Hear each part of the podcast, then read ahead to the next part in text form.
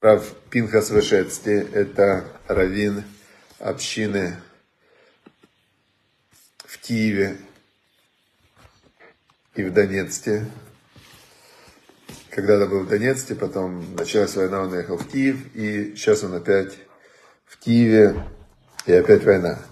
Хорошо, дорогие друзья, значит, э, сегодня у нас шестая глава Коэлита, шестая глава Экклезиаст. Я вам скажу так, что для того, чтобы перед Всевышним удостоиться хорошего года и всего вообще хорошего, что есть, самый лучший путь – это изучать Тору и делать то, что в Торе написано. Я прочитал такое интересное сравнение. Значит, вот когда, когда есть родители, чего больше всего хотят родители от своих детей? Чтобы дети были счастливы, и родители хотят, чтобы дети шли по пути родителей. Правильно? Так теперь Всевышний, Он нам всем сказал, что надо делать, чтобы быть счастливыми. И поэтому Он хочет, чтобы мы изучали и делали то, что надо делать, чтобы быть счастливыми. То есть это очень понятная такая вещь. И что интересно, что многие люди, они говорят, да, ну мне это все неинтересно, я хочу просто. А как ты можешь быть просто, быть счастливым, жить правильной жизнью? Надо же знать как. Поэтому без изучения Торы все остальное не работает. Теперь глава шестая. Э, шестая глава, значит, говорит нам царь Соломон следующую вещь. Э, он говорит, есть зло, которое видел я под солнцем, и она очень э, часто встречается. Очень часто это зло. Какое зло? Это человек, которому дал ему всесильные богатства имущество и почет – и нет ничего, что ему бы не хватало. И он э, не, не пользуется этим, не может он этим всем властвовать, использовать все это, что ему дал Бог. Значит, э, приходит какой-то человек и съедает, и все это съедает. И это, говорит, очень большое зло. Значит, э, часто такое встречается, часто, могу так сказать, очень часто. У меня моя бабушка родная, Бася Бат Михаил, Бася дочка Михаила. Она всю жизнь работала, она была шляпошница, работала руками, сидела в подвале, работала, потом уже не могла ходить, у нее была деформация тазобедренных суставов. И собирала деньги на старость, помочь э, детям, внукам, значит, и что? Все, как только она дошла до старости, 90-е годы, все ее накопления, все, что она всю жизнь работала, все исчезло. Очень жалко. Очень жалко, и получается, дальше родители мои точно так же. Сейчас очень много людей, которые, которые работали, работали, работали. Оп, сейчас все, как тот же Раф Пинхас в Ишетске, который вложил 25 лет своей жизни в общину в Донецке, и началась война, и все это, все это разрушилось. Да. Он приехал в Киев, 5-7 лет он строил, строил, строил, строил. Все, только классная община, начинается война. То есть бывает, что человек э, не может он воспользоваться тем, что он, во что он вкладывал жизнь. И царь Самон говорит, это большое зло, и оно очень часто встречается. Это как бы для нас сегодня, для нас сегодня э, такое как бы, чтобы мы это запомнили, во что вкладывать свой труд. Потому что когда ты вкладываешь, и потом теряешь, это очень обидно. То есть ты как будто бы в пустоту работал.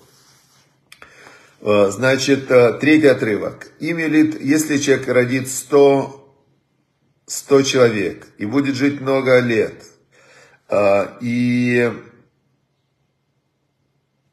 и если он, как бы, он все это имеет, но душа его не насытилась добром, благом, и не было у него похорон достойных, то лучше, чем э, этот человек, но фель это вытидыш, то вытидыш лучше, чем ему, этому человеку. Что он имеет в виду? Вот смотрите, человек трудился, трудился, трудился, много у него все было, но ему он не был рад. Так что, зачем он трудился тогда? То есть, если он э, даже получал результаты, но он при этом не радовался, то это пустота. То есть, нет у него никакой радости в сердце от того, что он достигал. Теперь, если он, вторая, вторая часть третьего отрывка, если у него не было похорон, что значит у него не было похорон? Практически у всех есть похороны. Весь вопрос в том, какие похороны. По Торе похороны это третье рождение. И когда человека провожают последний путь, то говорят э, о том, что он в этом мире успел сделать хорошего, доброго, заповеди, Тора, добрые дела. Если у него этого нет, то есть он и результатами труда своего материального не, не радовался, и в духовном плане пусто ушел, то что все, лучше выкидыш. Тот, кто просто родился в этот мир и сразу умер, так ему лучше, чем этому человеку, он не мучился.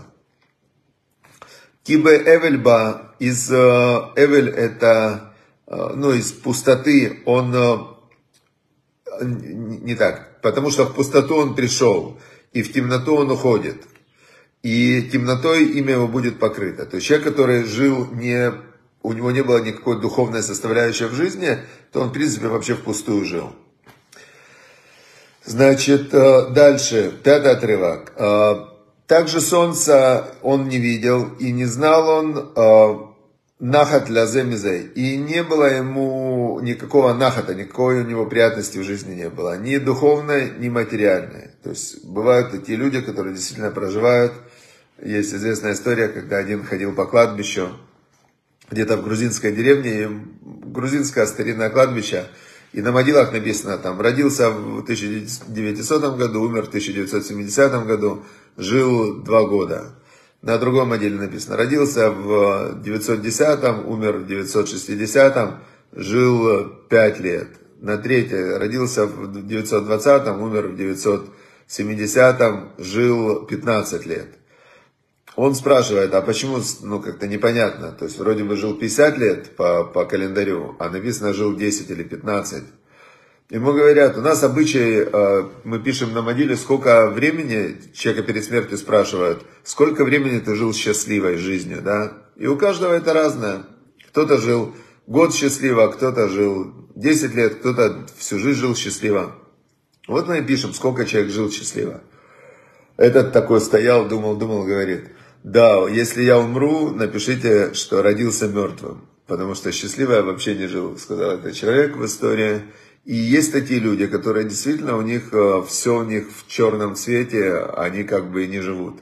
А есть люди, которые, которые э, такие, они радостные от всего, и у них э, вся жизнь это счастье, радость каждое мгновение. Значит, здесь говорит нам дальше царь Самон, шестой отрывок. В Илю Хая Элевшиним. Даже если человек будет жить тысячу лет, памаем, дважды, два раза по тысяче лет, в этого, но добра он не видел. Значит, э, не в одно ли место все уходит? Он говорит, какая разница, если человек не радовался жизни, сколько он жил? Он может очень много жить, но это жизнь страдания. Какая разница тогда? А, Коль Амаль, седьмой отрывок. Весь труд человека для рта его, Вегама нефеш лоти мале. Весь труд человека для рта его, но душа-то его не наполняется. То есть здесь он говорит нам такой принцип, который называется принцип э, э, нехватки. То есть человек так устроен, что ему Всевышний так сделал, специально он нам так сделал. Вот это вот мы можем здесь посмотреть замысел Всевышнего. Человеку все время чего-то не хватает. Вот я, например, сегодня не выспался, я хочу спать. Мне вот хочется спать, и мне прям вот не хватает мне сна. Или, например, э, например, кушать хочется человеку. Вот ему хочется кушать, ему не хватает. Потом пить ему хочется, потом ему опять спать хочется. Потом ему не хватает, э, вот он поел, поспал, попил, ему денег не хватает. Он хочет, э, например, чтобы денег было больше. Приходит на работу, теперь ему отдыха не хватает. Потом денег он заработал, сколько бы он ни заработал, опять ему не хватает. Это все выражено в одном отрывке, седьмой отрывок, что весь труд человека для рта его, то есть то, что, ну, главная потребность человека это кушать. И нефеш, а его душа животное, она никогда не наполняется, всегда не хватает. И маю терля какая минаксиль маляне юдея лялок нагадахаим. Теперь он говорит, так какая, какая преимущество у мудреца перед глупцом и перед грешником? И, и какое преимущество у бедного, который знает, как идти по жизни? Он говорит так, что в принципе мы привыкли, что богатый, он э, должен быть более счастливым. Да, то есть, э, когда так принято, что люди стараются больше и больше зарабатывать. Но этот принцип не срабатывает, потому что у богатого вот этот принцип нехватки, он остается, и он только увеличивается в несколько раз. То есть то, что для человека, у которого нет денег, для него радость может доставлять любая сумма, даже небольшая, любая радость, даже простая, то для человека избалованного, изнеженного и который уже много зарабатывает, он, у него теряется как бы новизна ощущений. Ему надо все больше, больше и больше, ему все сложнее получить радость. Теперь дальше, девятый отрывок. Кто в море нам миалох нефеш, гам зе эвель урут руах. Он говорит, э, лучше то, что видит, видит глаза, чем то, зачем гонится душа. И это все все равно Эвель, и э, все это пустота и расстройство для духа. То есть два раза в день в молитве Шма Исраэль мы говорим, не блуждайте влекомые сердцем и глазами, не блуждайте влекомые сердцем и глазами, не будете блуждать влекомые сердцем и глазами, потому что если блуждать влекомые сердцем и глазами, то что тогда? Тогда это бесконечное блуждание, то есть ты полностью все время заблудший такой становишься. А что такое лучше то, что видят глаза, чем, вот смотрите, роза, да, вот роза. Вот можно сидеть, если реально вдуматься, то можно розой любоваться, я не знаю, час можно ей любоваться. Красиво, вообще сидишь, любуешься розой, например, да? Зачем куда-то блуждать? А потом смотришь, э, если посмотришь в Инстаграме, смотришь, у всех прямо прям букетами эти розы. Ты думаешь, а у меня одна, жалко. И ты сразу в недостатке. Вышел на улицу, посмотрел рекламу какая-то, думаешь, мне же не хватает. Пока не видел рекламу, не знал, что тебе не хватает чего-то. Увидел, все, тебе опять не хватает. Значит, дальше, десятый отрывок. Машая кварникра шмова, ну да, шер у Адам велою халядиным таких мимена. Он говорит, э, значит, десятый отрывок. «Э, Все, что есть, уже установлены пределы всему, и человек не может, э, Лядин, не может он судиться с тем, кто сильнее, чем он. А кто сильнее, чем он? Понятное дело, Всевышний сильнее, чем человек. То есть реальность, она сильнее, чем человек. И ангел смерти сильнее, чем человек. Да? Когда наступает момент, все умирают. Богатые, бедные, счастливые, несчастливые. Вот в этом вот, э, что не надо бороться с тем, кто сильнее, чем ты, в этом есть великая мудрость и великая такая скрытая истина, как радоваться жизни. То есть, когда человек учится принимать то, что есть с благодарностью, когда человек, а, значит, а, умеет сосредоточиться не на том, что ему не хватает, а на том, что у него есть, и принимать волю Всевышнего как э, лучшее, что есть в этом мире, и как максимальное проявление Всевышнего, то есть вот эта реальность, это проявление Всевышнего. Если ты ее не принимаешь, то ты с кем борешься? Со Всевышним. Если ты ее, да, принимаешь, ты кого благодаришь? Всевышнего. Кто получает радость от благодарности? Тот, кто благодарит. То есть он такой становится счастливым, думает, классно вообще, я не выспался. Слава Богу вообще, что я выспался, не выспался. Я живой вообще, я проснулся. Вот это вот, вот на этом надо обратить внимание. Не на то, что я не доспал, да, а на то, что я вообще проснулся. Это вообще какое... Слава Богу, спасибо Всевышнему. Теперь, когда я обратил внимание на то, что есть, а не на то, чего нет, у меня сразу же поднялось настроение. Поднялось настроение, поднялись там дофамин, гормон, что я получил. Дофамин это вырабатывается, когда ты получаешь то, что ты хочешь.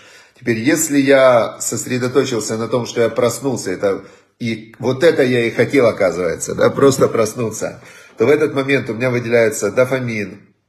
Дофамин, он поднимает иммунитет, он дает энергию, он дает уверенность. Благодарность, оп, и я уже просто счастлив. Тут у меня роза, а тут у меня еще есть цветы, да.